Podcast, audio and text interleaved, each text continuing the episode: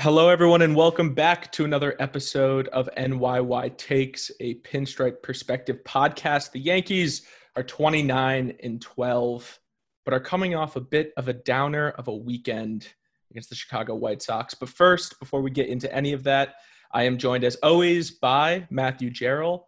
But we also have someone new on the panel today, a third voice that we are very excited about. Um, Les Williams. Les, how, how are we doing on this fine evening?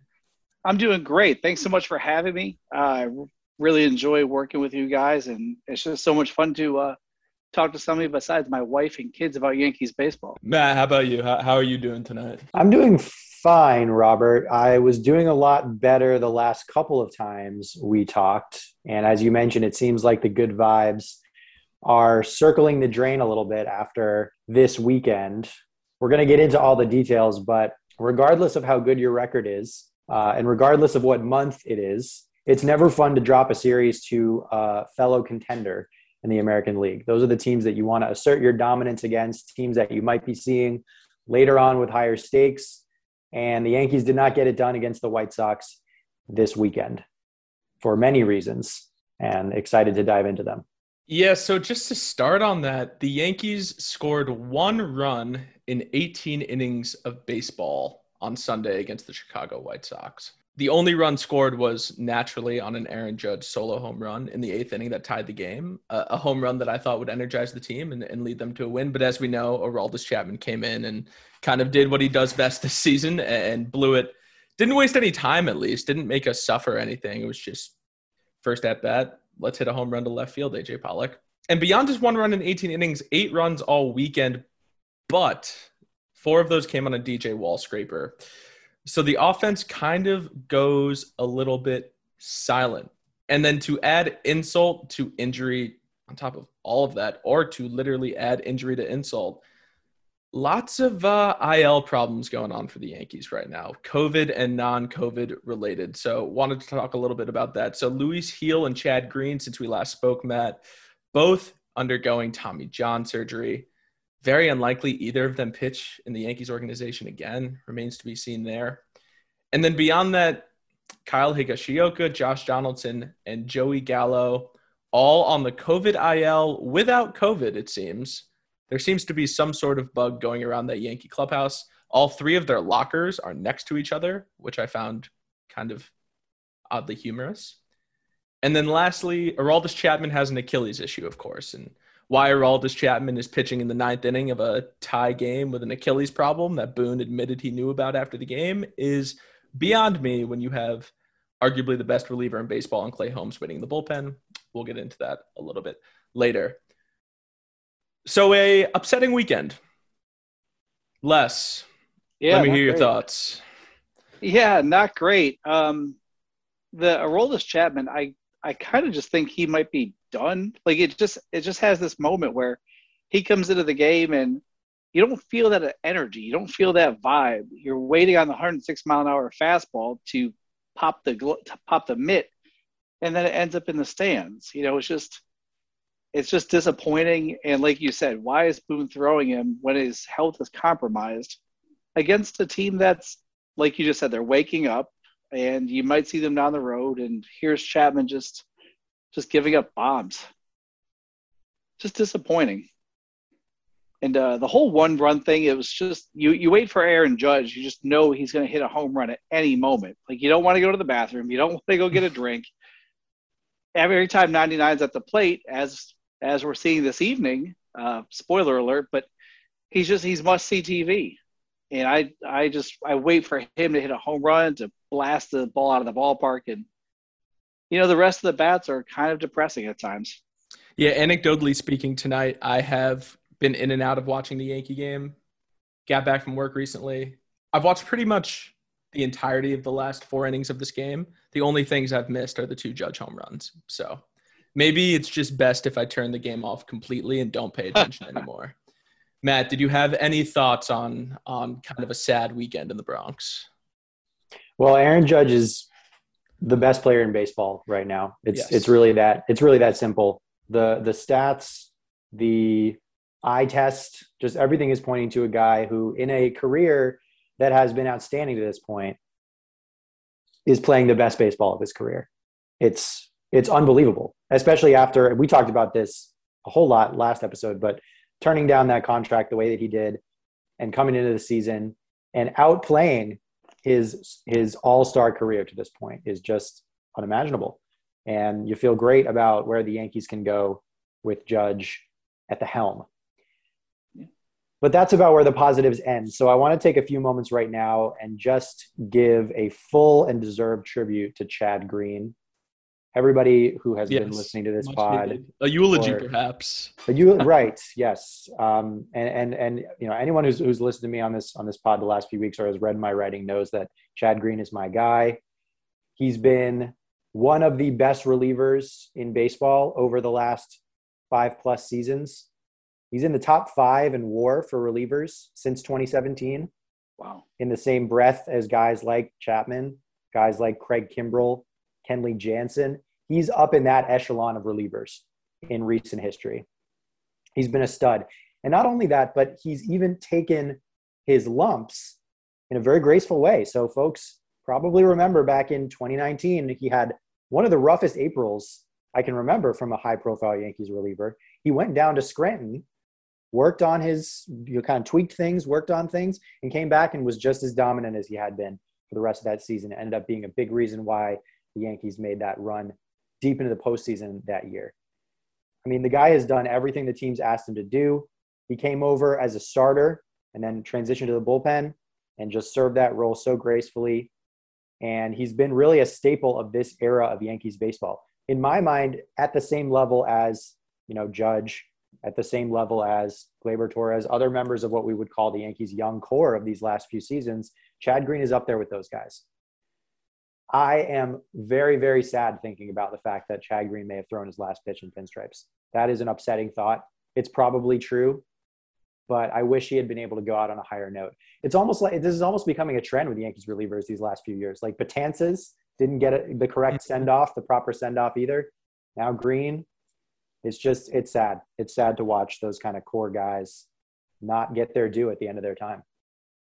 Yeah, that that's actually sorry to jump in, but that's actually a great point. Like Chad Green was such a low key maneuver for the team too. Like he was just kind of a an afterthought too. And but you're right, he's been awesome. He's reliable. You know, he took the place of guys that were higher names. Like everybody went crazy when Adam Ottavino came to town because of that that sweeping breaking ball. But Chad Green's just been reliable. You go to him, he gets the job done. Three innings, four innings, whatever you need when they try to do the whole uh, long man game. He was he's the guy. You're 100% right on that. Yeah, I mean, and and that kind of gets me into something I wanted to touch on quickly, which is kind of the way too early. Let's think about trade deadline problems for this Yankees team.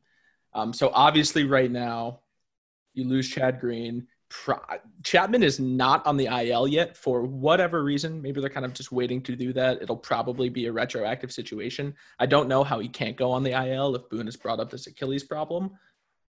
So, as far as Yankees' needs now go, as hard as it is to believe or say, there's an argument to be made that one of the biggest needs is in the bullpen, despite the fact that the bullpen has been incredibly dominant this season, and despite the fact that they have you know, Clay Holmes being one of the best relievers in baseball, there's still question marks there. Jonathan Loaisiga doesn't look nearly as sharp this season as he has in the past. Obviously, the issues with Chapman, Chad Green is gone, Zach Britton doesn't exist anymore. So there's holes in that bullpen. So I think that's one one area they have to plug up. And then beyond that, you look at left and center field, specifically, I guess you could call it center field. I think we've learned to this point Aaron Hicks can't really play there anymore. It's not um, kind of an option. His his pop his pop is gone ever since he had that wrist injury. He's had a couple surgeries. Doesn't really seem to be making many adjustments or necessary adjustments at the plate. And then I guess the other area where you could theoretically say the Yankees need some sort of an upgrade is at the catching position. They're like in the middle of the pack in WAR there. However, I do think Kyle Higashioka, as Matt knows, I do think Kyle Higashioka is due for some positive regression. His warning track fly balls need to turn into home runs eventually. So I'll kick it off with the name that I want the Yankees to acquire. One name just to fill any of these holes. and it's someone that I really was targeting in the offseason before last year, and it's Kike Hernandez. And I look at the Red Sox and I kind of see them as a team that has the potential to be sellers. Obviously, Chaim Bloom is there. He's very creative and he knows how to get deals done. If the Red Sox are out of it come the trade deadline, I don't think Chaim Bloom would be the one that's in the way of him, in the way of the Red Sox making a deal with the Yankees to give them a Kike Hernandez type player. I think that would be an ownership problem. But Kike Hernandez to me is just another player he's basically Marwin Gonzalez on steroids. It, the Yankees love these players that can play every position and play in the outfield and play in the infield, and Kike is that. Just so much better defensively, and you can put Kike Hernandez in center field. So if I had like a way too early, I don't want to call it a prediction, but just like a this is the type of guy that brings you from what the Yankees are now, which is a legitimate contender, to you know elite level baseball team that probably will win the World Series. I think Kike Hernandez is part of that puzzle. So I don't know what you guys think about that, but I've been high on that man since he was a Dodger, even since before that. So that is my top of the wish list. I like that selection a lot, um, and and I I I would I would be 100 percent down. I think Kike Hernandez is a guy who you could foresee Brian Cashman putting together an absolute heist for. Now, I know the Red Sox are run by smart people, so it may not be as easy as it is with some other teams, but that is a worthy upgrade in my mind.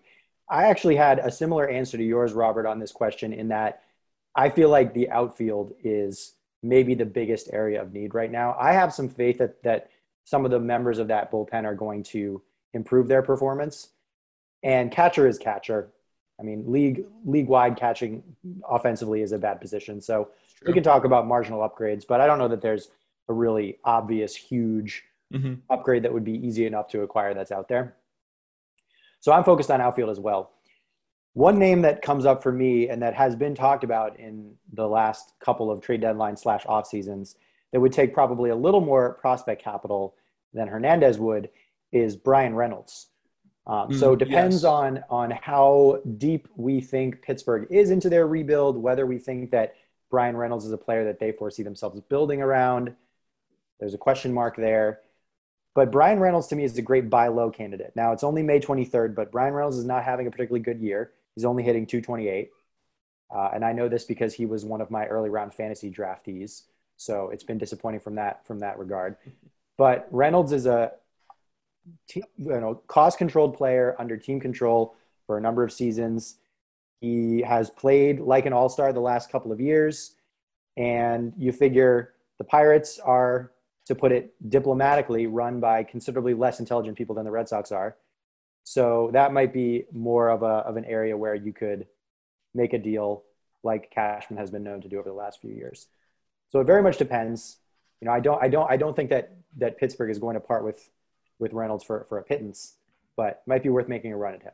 Yeah, I like that a lot. And what, Les, before before you go, I do want to just offer one thought, and it's that are the Pirates completely averse to trading with the Yankees at this point after the Clay Holmes trade last year? And that's something that happens with teams. It's like there are teams that will not trade with the Tampa Bay Rays because they know there's something they're they're probably missing. They know there's something the Rays have, and they're just averse to trading with them. You look back on the trade that the Yankees made with the Cardinals and getting Luke Voit. What did they miss? so there are teams that, especially a year after the Pirates traded one of the best relievers in baseball for a non-major league player. I do think there's going to be some skepticism in that front office when they're like, I don't know if we can do this again, especially with kind of the only marquee aside from like a Brian Hayes player that we have.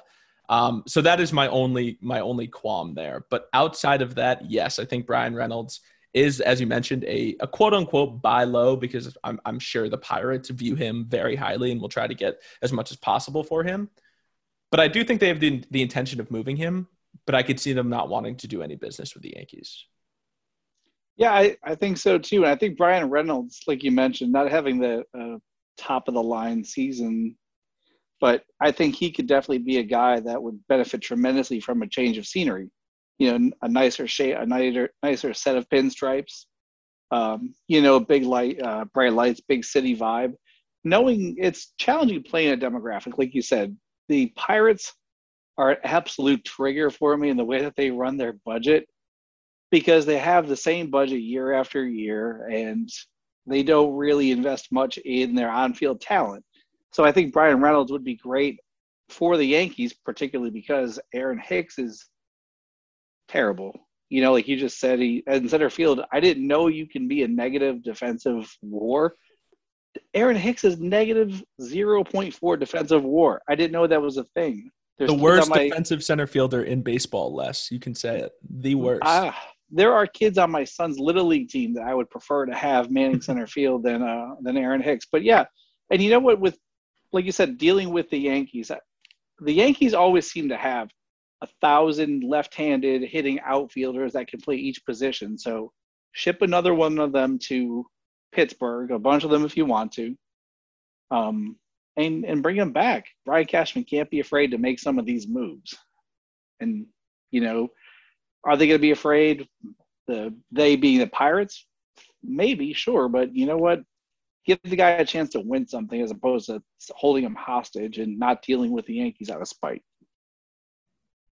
Yeah, definitely. So I think we're kind of all in agreement that the outfield is where we need to see improvement. Yeah. Because everything else has been uh, been pretty good. I, I do think because when I try to look at the team, I basically am like, what player if you basically turn if you took that player and turned him to a better version of the same player, how much does that help the team? And I think the Marwin Gonzalez to Kike Hernandez upgrade is like a it's like a Pokemon upgrade. It's like you basically just completely got the exact same type of build of guy that the Yankees clearly love. Like Marwin Gonzalez probably shouldn't be playing as much as he is, but the Yankees love a guy that can play every single position on the face of the earth. So and I'm and and they were targeting Kike last year, and I think if if the Sox, we got to keep rooting for the Red Sox to lose games because if he's available, the Yankees should go hard after him.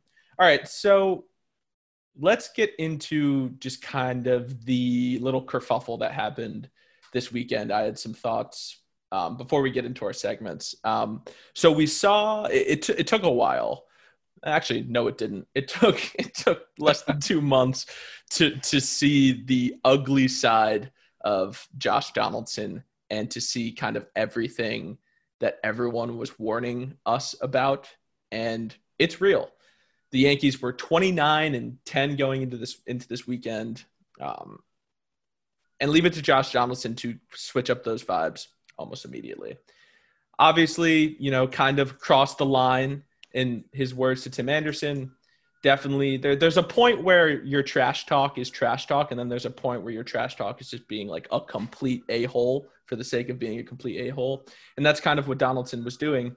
And then on top of that, you take the Yankees and Josh Donaldson practically waking up a sleeping giant in the Chicago White Sox, a team that has been struggling mightily to start the year, playing 500 baseball, having a very similar start to the season that the Yankees had last year and you give them bulletin board material.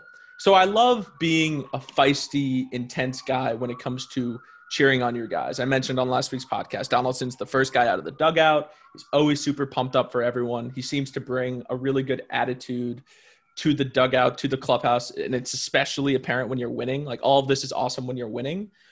But it's moments like this where you kind of have to step back and think that's just too much and you're giving the other team an advantage and you're giving a team that you very well might meet down the line in the playoffs a lot of you know stuff to work with and a lot of motivation and you don't want to give anyone else an edge when you feel like you're giving yourself an edge and then it backfires on you so that's kind of how i how i feel about the donaldson situation he's just a complete a-hole i don't think there's much more to say about that i think he always has been one and and he crossed a line here that you know clearly tim anderson thought was crossed so those those are my takeaways. I'm just more mad at him because things were just feeling so good. Most of this was a feel good story for the Yankees. The the most non feel good story was all the Yankees fans throwing beers at Oscar Mercado and Myles Straw.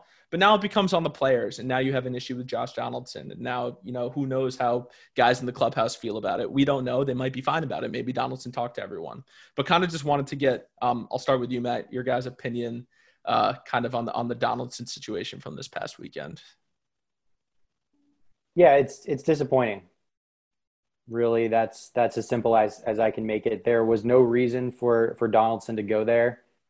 Uh, there was no. There's just no need to give the other team more ammunition, more emotional ammunition to go after you with. And certainly, he chose the wrong guy to go after because Tim Anderson's not afraid of anyone, and Tim Anderson's going to let you know if you if you cross a line with him. I mean, he will speak his mind, and power to him for doing so. Seriously, uh, you know, there's no reason why anyone should have to put up with that kind of crap on the field, and it's just it, it's it's tough because, as you said, Robert, things were going so well. The vibes were great. Everything seemed to be clicking, and now you go and you you you piss off one of your chief rivals in in this kind of really highly charged way by just doing something that was totally inappropriate and totally unnecessary. So disappointed. That's just the one word I can use to sum it up, really. Yeah, not not great at all. He he tried to rationalize it going back to I guess their time together in Cleveland, and it just didn't make any sense. And there were a lot of reports that you can't take anything Josh Donaldson says at his word. And I this is just who Josh Donaldson is. He's a career something or another, six teams, twelve years, and he just seems to wear out his welcome and he just seems genuinely hateable. And, and players hate him. Liam Hendriks yeah. openly, admittedly hates him. And there's obviously reason for that. So it was only a matter of time before something with Donaldson came up. And of course, it finally did in May when the Yankees were just kind of winning every game they played. And then you follow that up with two sleepwalking games. So my last thought before we get into three up, three down is were the Yankees just completely hungover for all of Sunday? So they had their welcome home dinner on Saturday night. Uh, don't really know where it was, but it was basically a full team dinner on a Saturday night. I'm not gonna pretend like they were probably drinking Diet Cokes and waters the whole night so Sunday, were the Yankees hungover, or are is Johnny Cueto just really good at catching a team like the Yankees that's full of righties off balance? There were a lot of ground balls back to Cueto all day, a lot of ground balls in the infield. So is Johnny Cueto really good at keeping guys off balance, especially a team like the Yankees? And on top of that, is Michael Kopech? Did he just pitch an amazing game, or were the Yankees just completely sleepwalking on a very hot Sunday in New York City? Both of those guys were incredible. Johnny Cueto is is shaping up to be one of the best stories around baseball this year. He's now made two starts in his return to the field.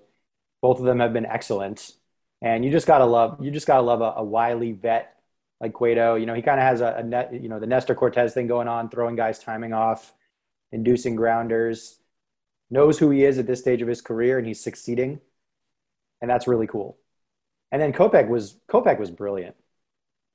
He really was. He was all of his stuff was working. His command was pinpoint. Some of those breaking balls, sliders he threw, just had caught the Yankees hitters completely flat-footed, and just again pinpoint location with some of those. You know, bottom half of the zone, at the corners. There's not much you can do with that as a hitter, and I think you saw a lot of kind of concessions from Yankee hitters coming up against a guy with that kind of stuff. So, is it possible the Yankees were hungover? Absolutely. they also came up against two great pitchers, one veteran and one relative youngster who pitched some of the best baseball we've seen. So you got to tip your hat to an extent when things like that happen. Yeah, and Johnny Cueto, uh, the one thing I can really appreciate, I was at the day game yesterday. Thank God I didn't stay for the night game in, in hindsight, but I was at the day game. Johnny Cueto works very quickly. So that game was that game had a pristine pace to it. But yeah, I'm gonna be wondering I think the Yankees were hungover.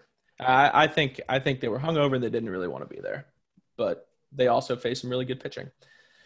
But anyway, let's get into our first segment. We can finally do three up, three down because there are three of us, which is awesome.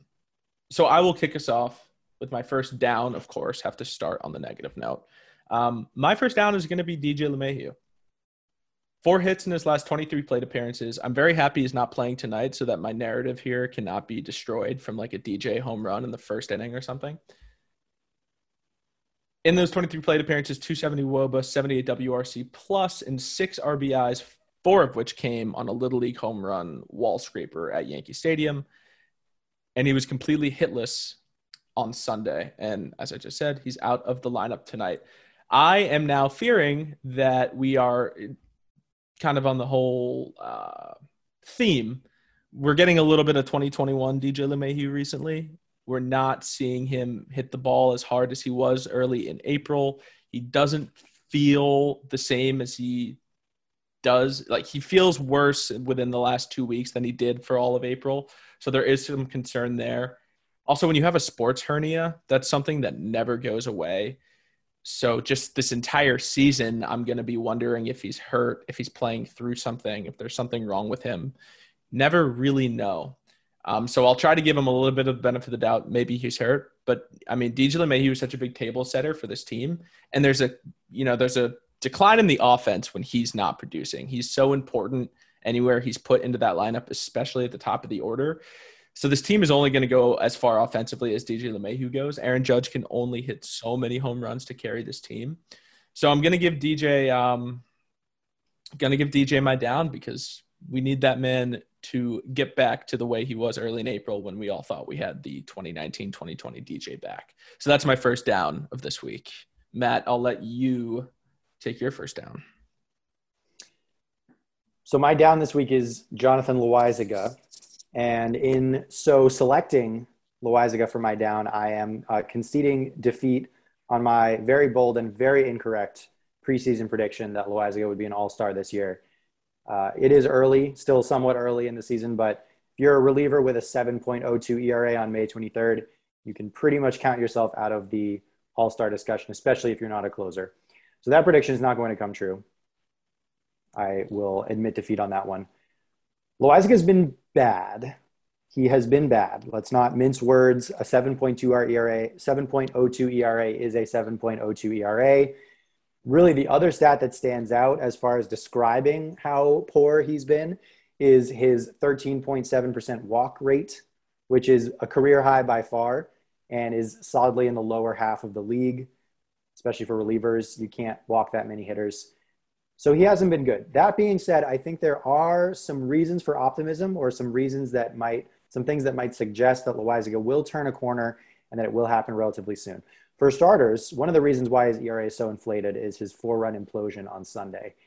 And he really didn't pitch that badly in that game. He got murdered by balls in play, none of which were hit particularly hard. He had that uh, double off the bat of Sheets that just snuck in the third base line was barely, barely fair. That one was a you know basically a Baltimore chop that just snuck inside the line, led to a couple of runs.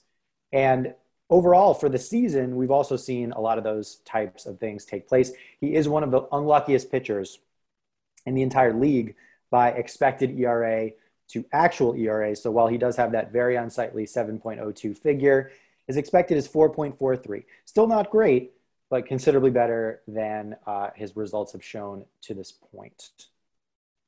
So overall, I am stuck scratching my head as to why Loaisiga is so markedly worse, less impactful than he was last year. But I do think he's going to improve. His results are going to improve to the point where he's once again a usable reliever, especially if he can just cut down on those walks a little bit. He's still managing to strike people out. His, his strikeout rate is pretty much unchanged from last year. He is managing to get swings and misses, especially on that changeup, which I think is his best pitch. So the ingredients are still there. You know, good sinker breaking ball changeup mix. I think the results will come with Loaisiga, but for the moment, given how bad his results have been, I have to have him as a down for this week.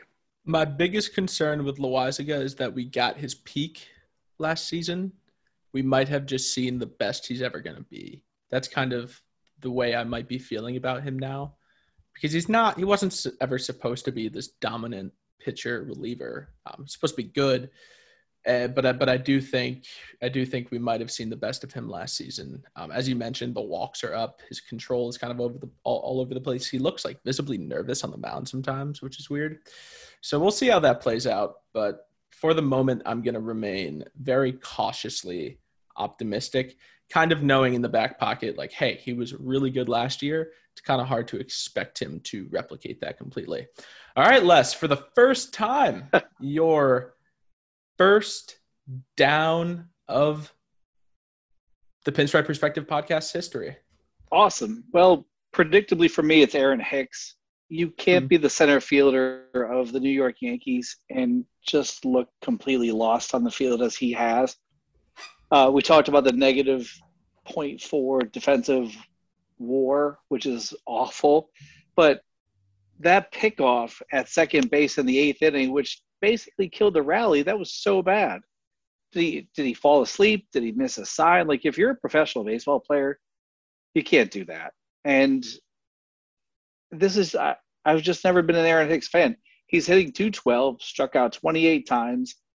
The running joke for you know my son and I, my 12 year old and I was you know who hits after Aaron Hicks in the lineup, and I always say the other team because he's just he's just so brutally bad from both sides of the plate.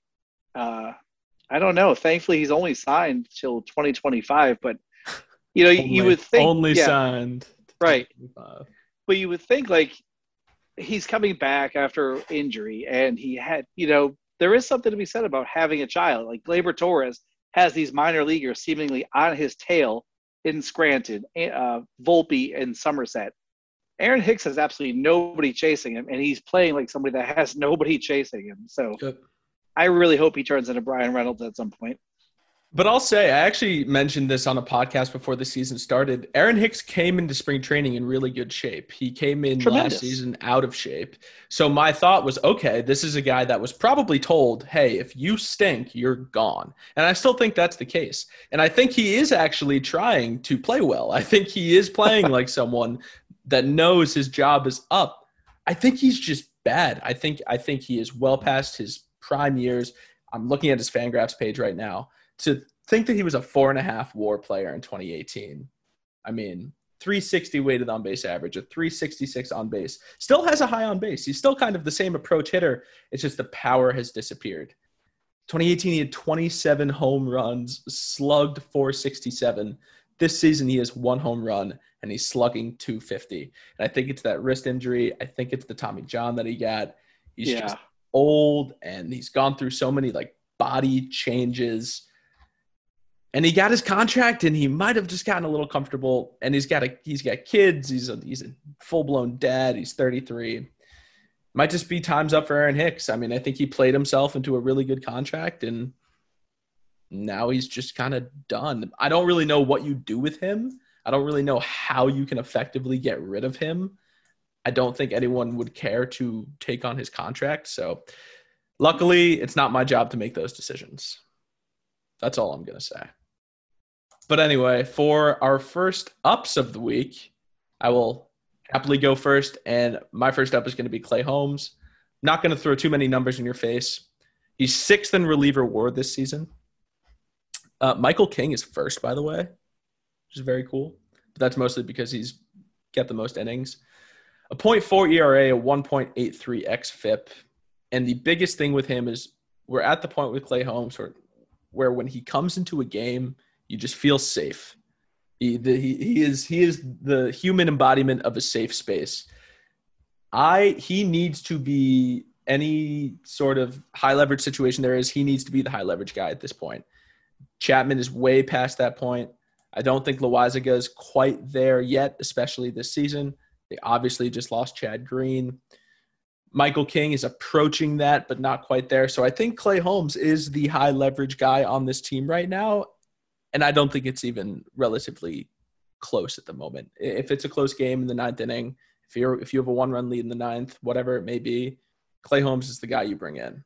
So that's my my first up of the week. If you guys have any thoughts about Clay Holmes, I love talking about how good he is. So by all means, go ahead. Otherwise, Matt, your first up of the week. Clay Holmes is great, man. Can you believe that there were some there were some people on Yankees Twitter who were angry about that trade when it was made? Wow. Yankees Uh, Twitter wow. is a is a cesspool of insanity at times. oh, at times. That is an, that is the understatement of the century right there. Absolutely. Clay Holmes is great, no doubt about it. And and I agree with your assessment, Robert. He's the guy in the bullpen right now. Nobody else has pitched their way into that role, and Clay Holmes is out there. I mean, aside from Michael King, but I think Michael King is honestly better suited to a like longer relief multi-inning Yeah. role than a closer role. Clay Holmes is the closer right now. Should be moving forward. Definitely. My up of the week. So, on a slightly humorous note, I, I chose Rob Brantly because Rob Brantly is is just he seems he just seems cool to me. I've just always been a fan of the guy. He's kind of been the shuttle catcher from Scranton, and seems like he does good work with the kids down there. And uh, and he comes up and makes cameos like he did on Sunday, breaking up a perfect game by Michael Kopech in the seventh inning with a solid double into the gap. And with how much of a just dumpster fire the Yankees catcher situation is right now, hey, maybe Rob Brantly gets an extended look over the next couple weeks. Uh, depends on how sick uh, or or out of it Higgy is. Uh, Trevino has been awesome defensively, but uh, can't really hit much either. So Rob Brantly, maybe uh, trying to play himself into a real major league role right now. Yeah, the one thing about Brantly that I loved from last night was net inning where Sevy got the back-to-back ground balls uh, when the bases were loaded, nobody out. So it was a ground ball to DJ throw home, then a ground ball to Rizzo throw home. I lost it when Rizzo threw home for that second out, and Brantly just fired it back at Rizzo. The most ill-advised, stupid decision you could have on a baseball field. But this guy's thinking, screw it. I'm only up here for so long. I'm going to try to make an insane play right now. So while he probably knows it was a bad idea and it was very, very stupid, you got to give him credit for taking a shot. Definitely. Les, your first up of the week. My first, my first up in the Pinstripe Perspective podcast history. I'm going Luis Severino. I just love seeing that guy back on the bump. I love how he looks. Just, his personality reminds me of when he came up again. And honestly, we all a lot of people might have thought he was done, all back to back to back injuries.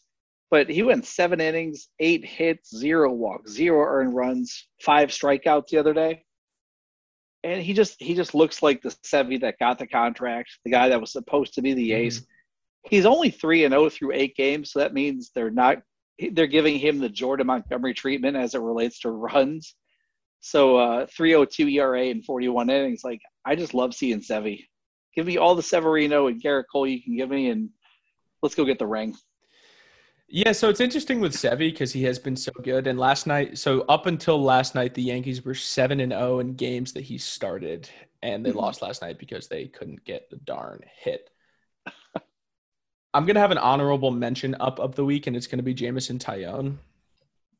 Uh, for how well and and and Matt, I know he was an up for you. I think last week or maybe it was the week before, but we need more talking about Jameson Taillon. I think he went did he go seven innings? Was it like seven innings, seven Ks? He went seven for the first time this year. Yeah, I mean that is that is unbelievable. I mean he has been quietly so so good, and he's getting out of jams that last season he's finding himself getting spots that he's getting knocked around in.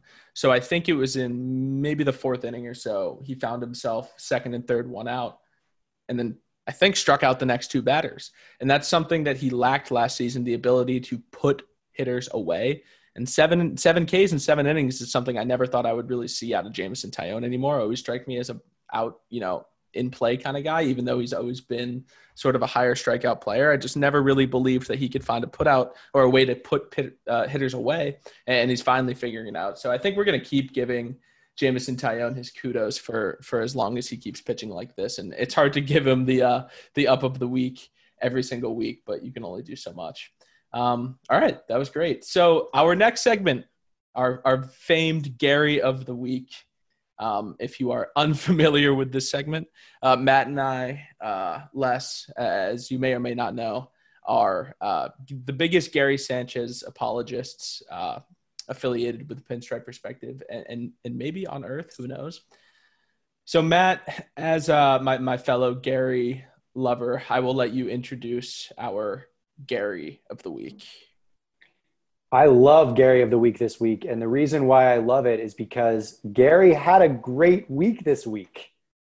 So between Sunday, between previous Sunday, the 15th, and yesterday, Gary went seven for 30 with four doubles and two homers. So of his seven hits, six were for extra bases. That's a 630 slugging percentage.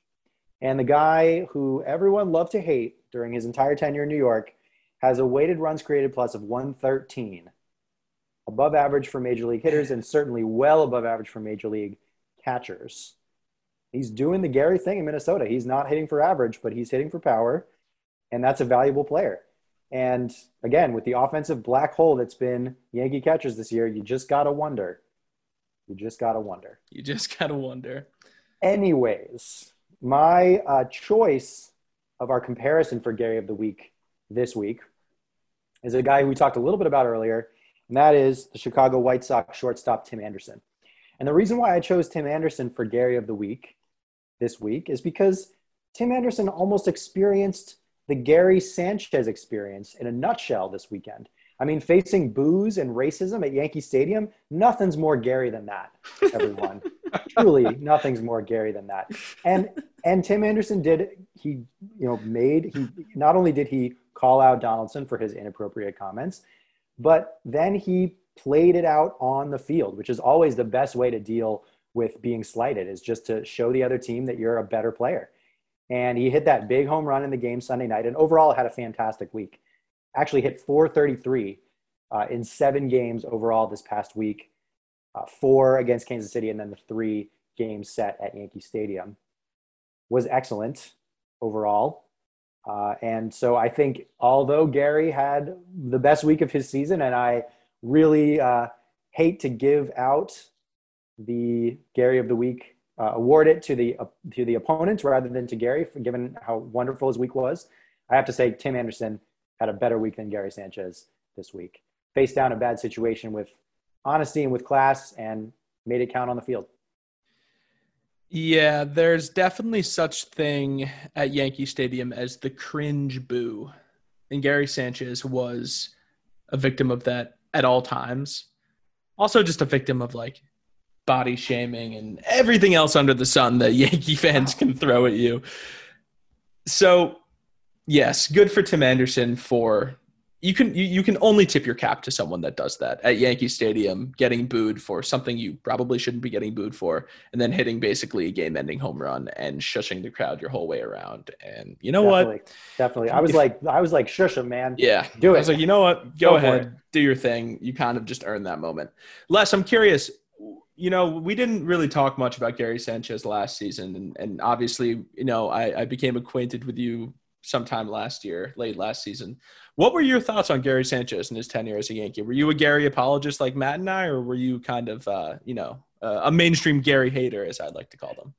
No, I had my moments. I really did where I just I I wanted that guy to be successful so bad. I felt like he had such a strong arm behind the plate. He can hit the ball a mile. And I'm from Scranton, so originally. So I saw Gary Sanchez quite a bit coming up through the ranks and I just thought, man, this guy is going to be awesome. And I thought he was the next in line following Posada and we were going to be set. And then like you guys were talking about, he got shamed for everything. You know, was he the best defensive catcher? No. Neither was Jorge Posada, but they did all right with him. Uh, you know, and like he got called lazy and all these other just negative things, and that stuff in New York City, Yep. that that that might have eaten him up, but he still shut people shut people up quite a bit.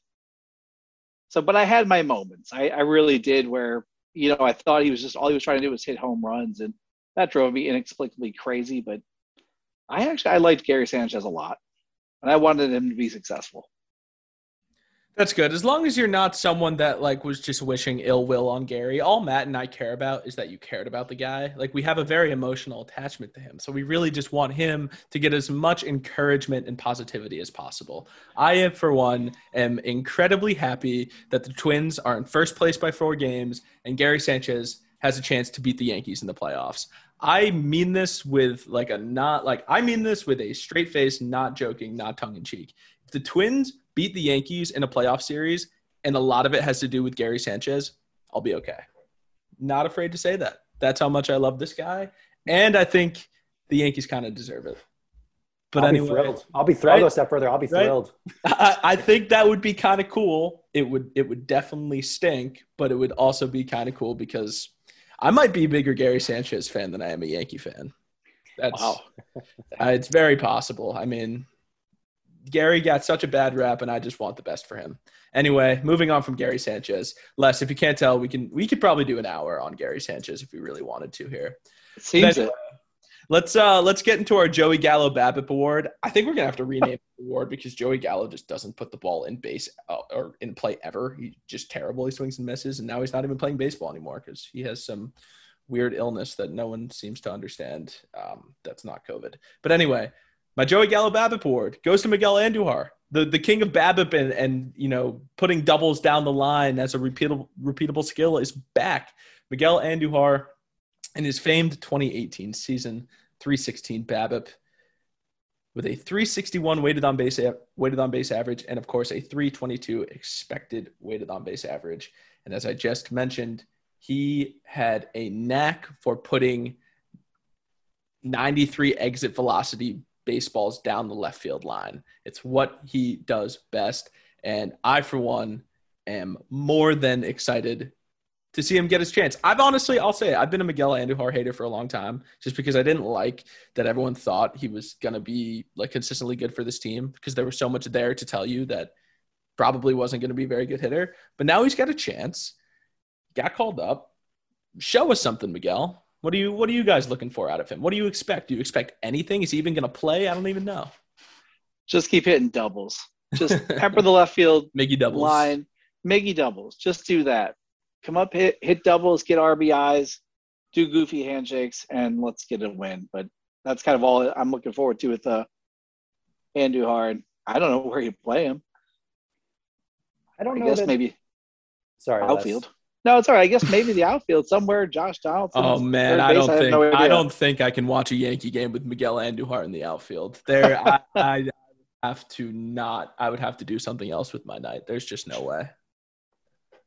Yeah, I'm not sure that that we're actually going to see him a whole lot, and I think one of the primary reasons is that the Yankees really seem to like Marwin Gonzalez a lot. Yeah, they have an obsession with this guy. They they do, and and Marwin can legitimately play anywhere that Andu, that Andujar can play and, and do it a lot better. So he, he he's going to fill in at third quite a bit.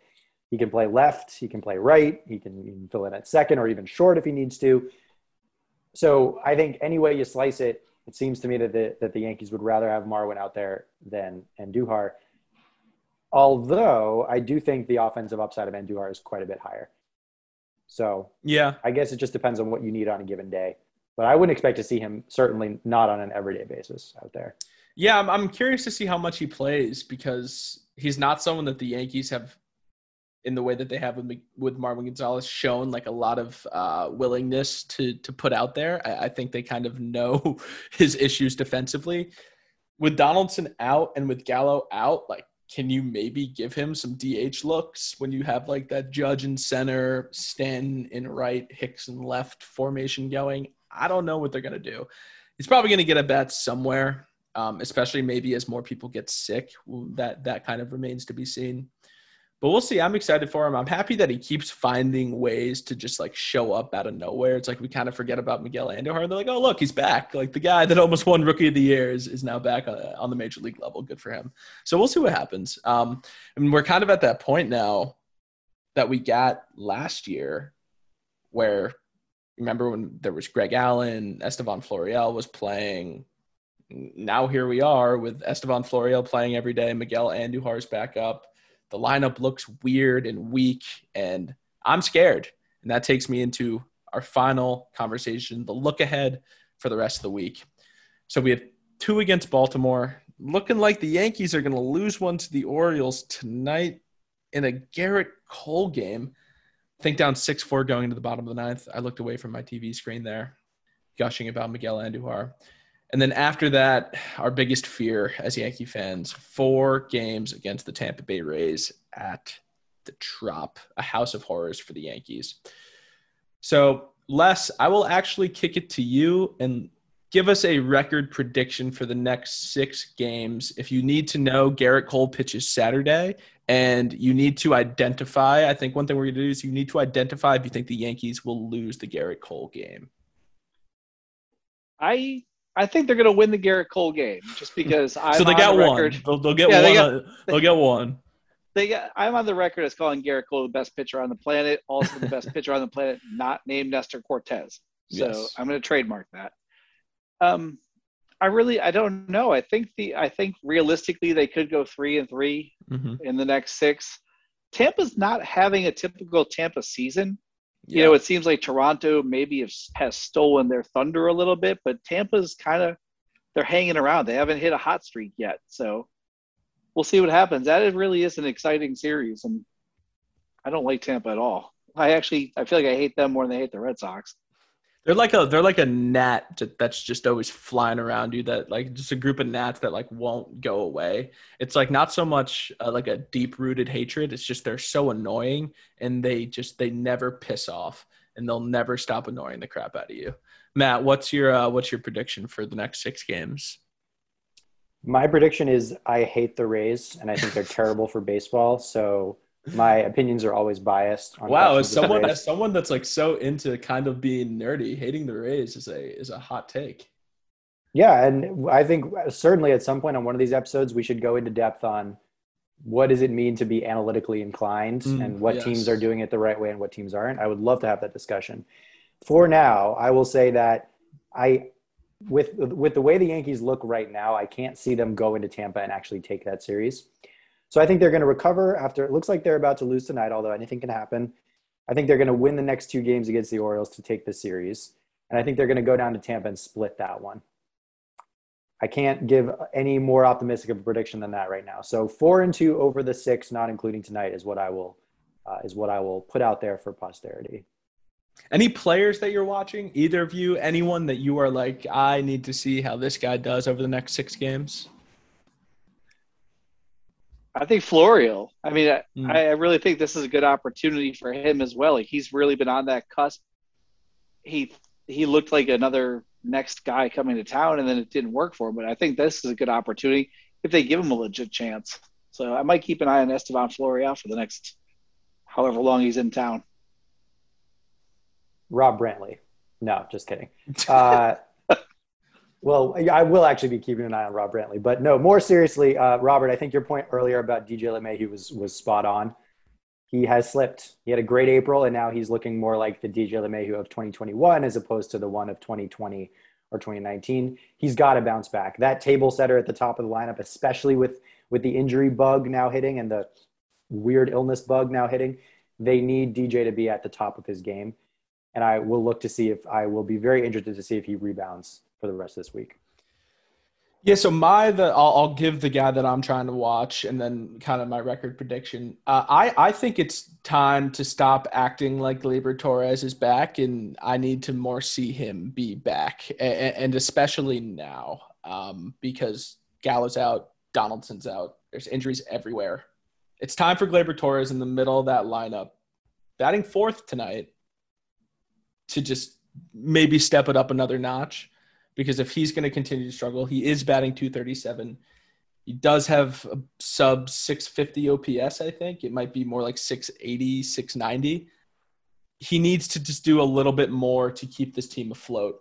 So that is my the guy I'm really watching because I think if he's going to struggle and and just not produce the way the Yankees need someone in their middle of the lineup to produce, then then I think this team is going to have a tough time over the next six games which kind of leads me to my next point, which is I think the Yankees are going to lose another game to the Orioles, and I think they're going to lose three out of four to Tampa.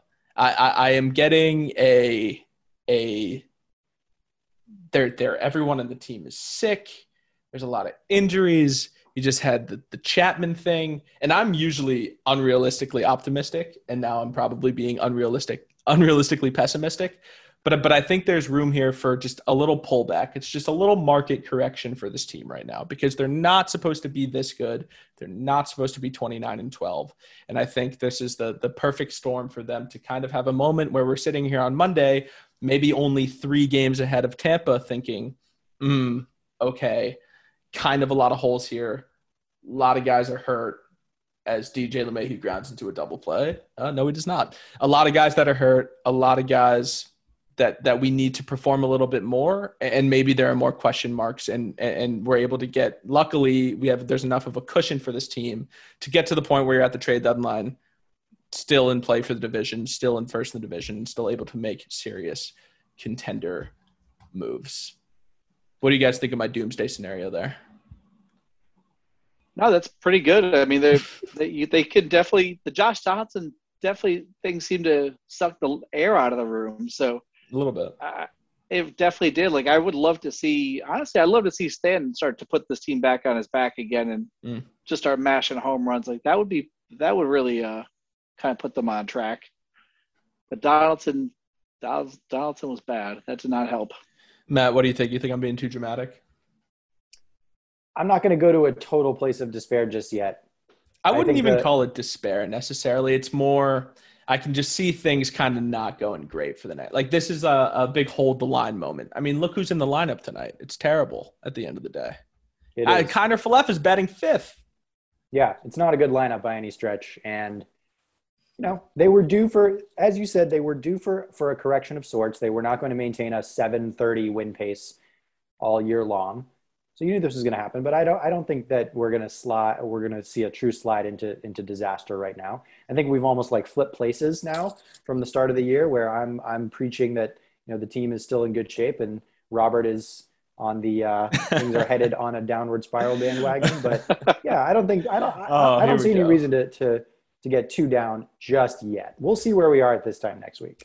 Not so much a downward spiral, just a just a quick little, you know, bad week for the Yankees to kind of sober everyone up a little bit so that we can all kind of stop acting crazy because Monday's the off day. So they don't play on Memorial Day. So I think, you know, maybe limp into that off day and then you're home against against the Angels and then, you know, you're home against the Tigers and then you hit the road to play the Twins. So a, a quick pullback. I think any Rays series is tough. It's hard to expect to anything better than a split, and and, and I think you know things going south there and then make going one and three is definitely a possibility. So we'll see what happens. But you are right. Before the season, I was so optimistic about this team, and now of course here I am at the first sign of trouble, ready to ready to maybe push the panic button. But anyway, that is I think all we have for this episode, right? So I'll let you guys do uh do what you do what you want to do in terms of where can the people follow you, interact with you, whatever. Les, I will let you go first. Sure. And if you're interested in my random musings, I'm Les Williams 23 on Twitter, and the I write occasionally for uh, Pinstripe Perspective. That's it. I don't do much social other than that. I've got five kids, man. Twitter's all you get. Twitter's all you get. My Twitter handle, anyone who's listened knows this by now, but MC J A R R E L L 1 4, MC Jarrell 1 4. I write occasionally for Perspectives. I am here yelling about nothing every week on the pod, and I write uh, daily recaps of Yankees minor league action for our sister website, Pinstriped Prospects. Awesome. And you can follow myself uh, at rcoles0206 on Twitter. More importantly, you can follow Pinstripe Perspective on Twitter at Pinstripe Purse, Pinstripe P E R S. For the most part, we are live tweeting during games. Um, if we're not doing that, we're just tweeting random thoughts about the Yankees. So we would love to interact with anyone and everyone. But that'll do it for this week. Once again, we're ending the podcast in a big high leverage moment, Matt once once again we find a way every single week Every week. to to to log off the second something big is about to happen. But you know what? Um, we're going to keep it on brand and we're going to keep it going. If you listened please subscribe follow leave a five star rating share it with everyone that you know your dog your fish. Les i want all five of your children to be listening to this podcast the second it drops um, but yeah, that'll do it for us. And we will talk to you all next week and go Yanks.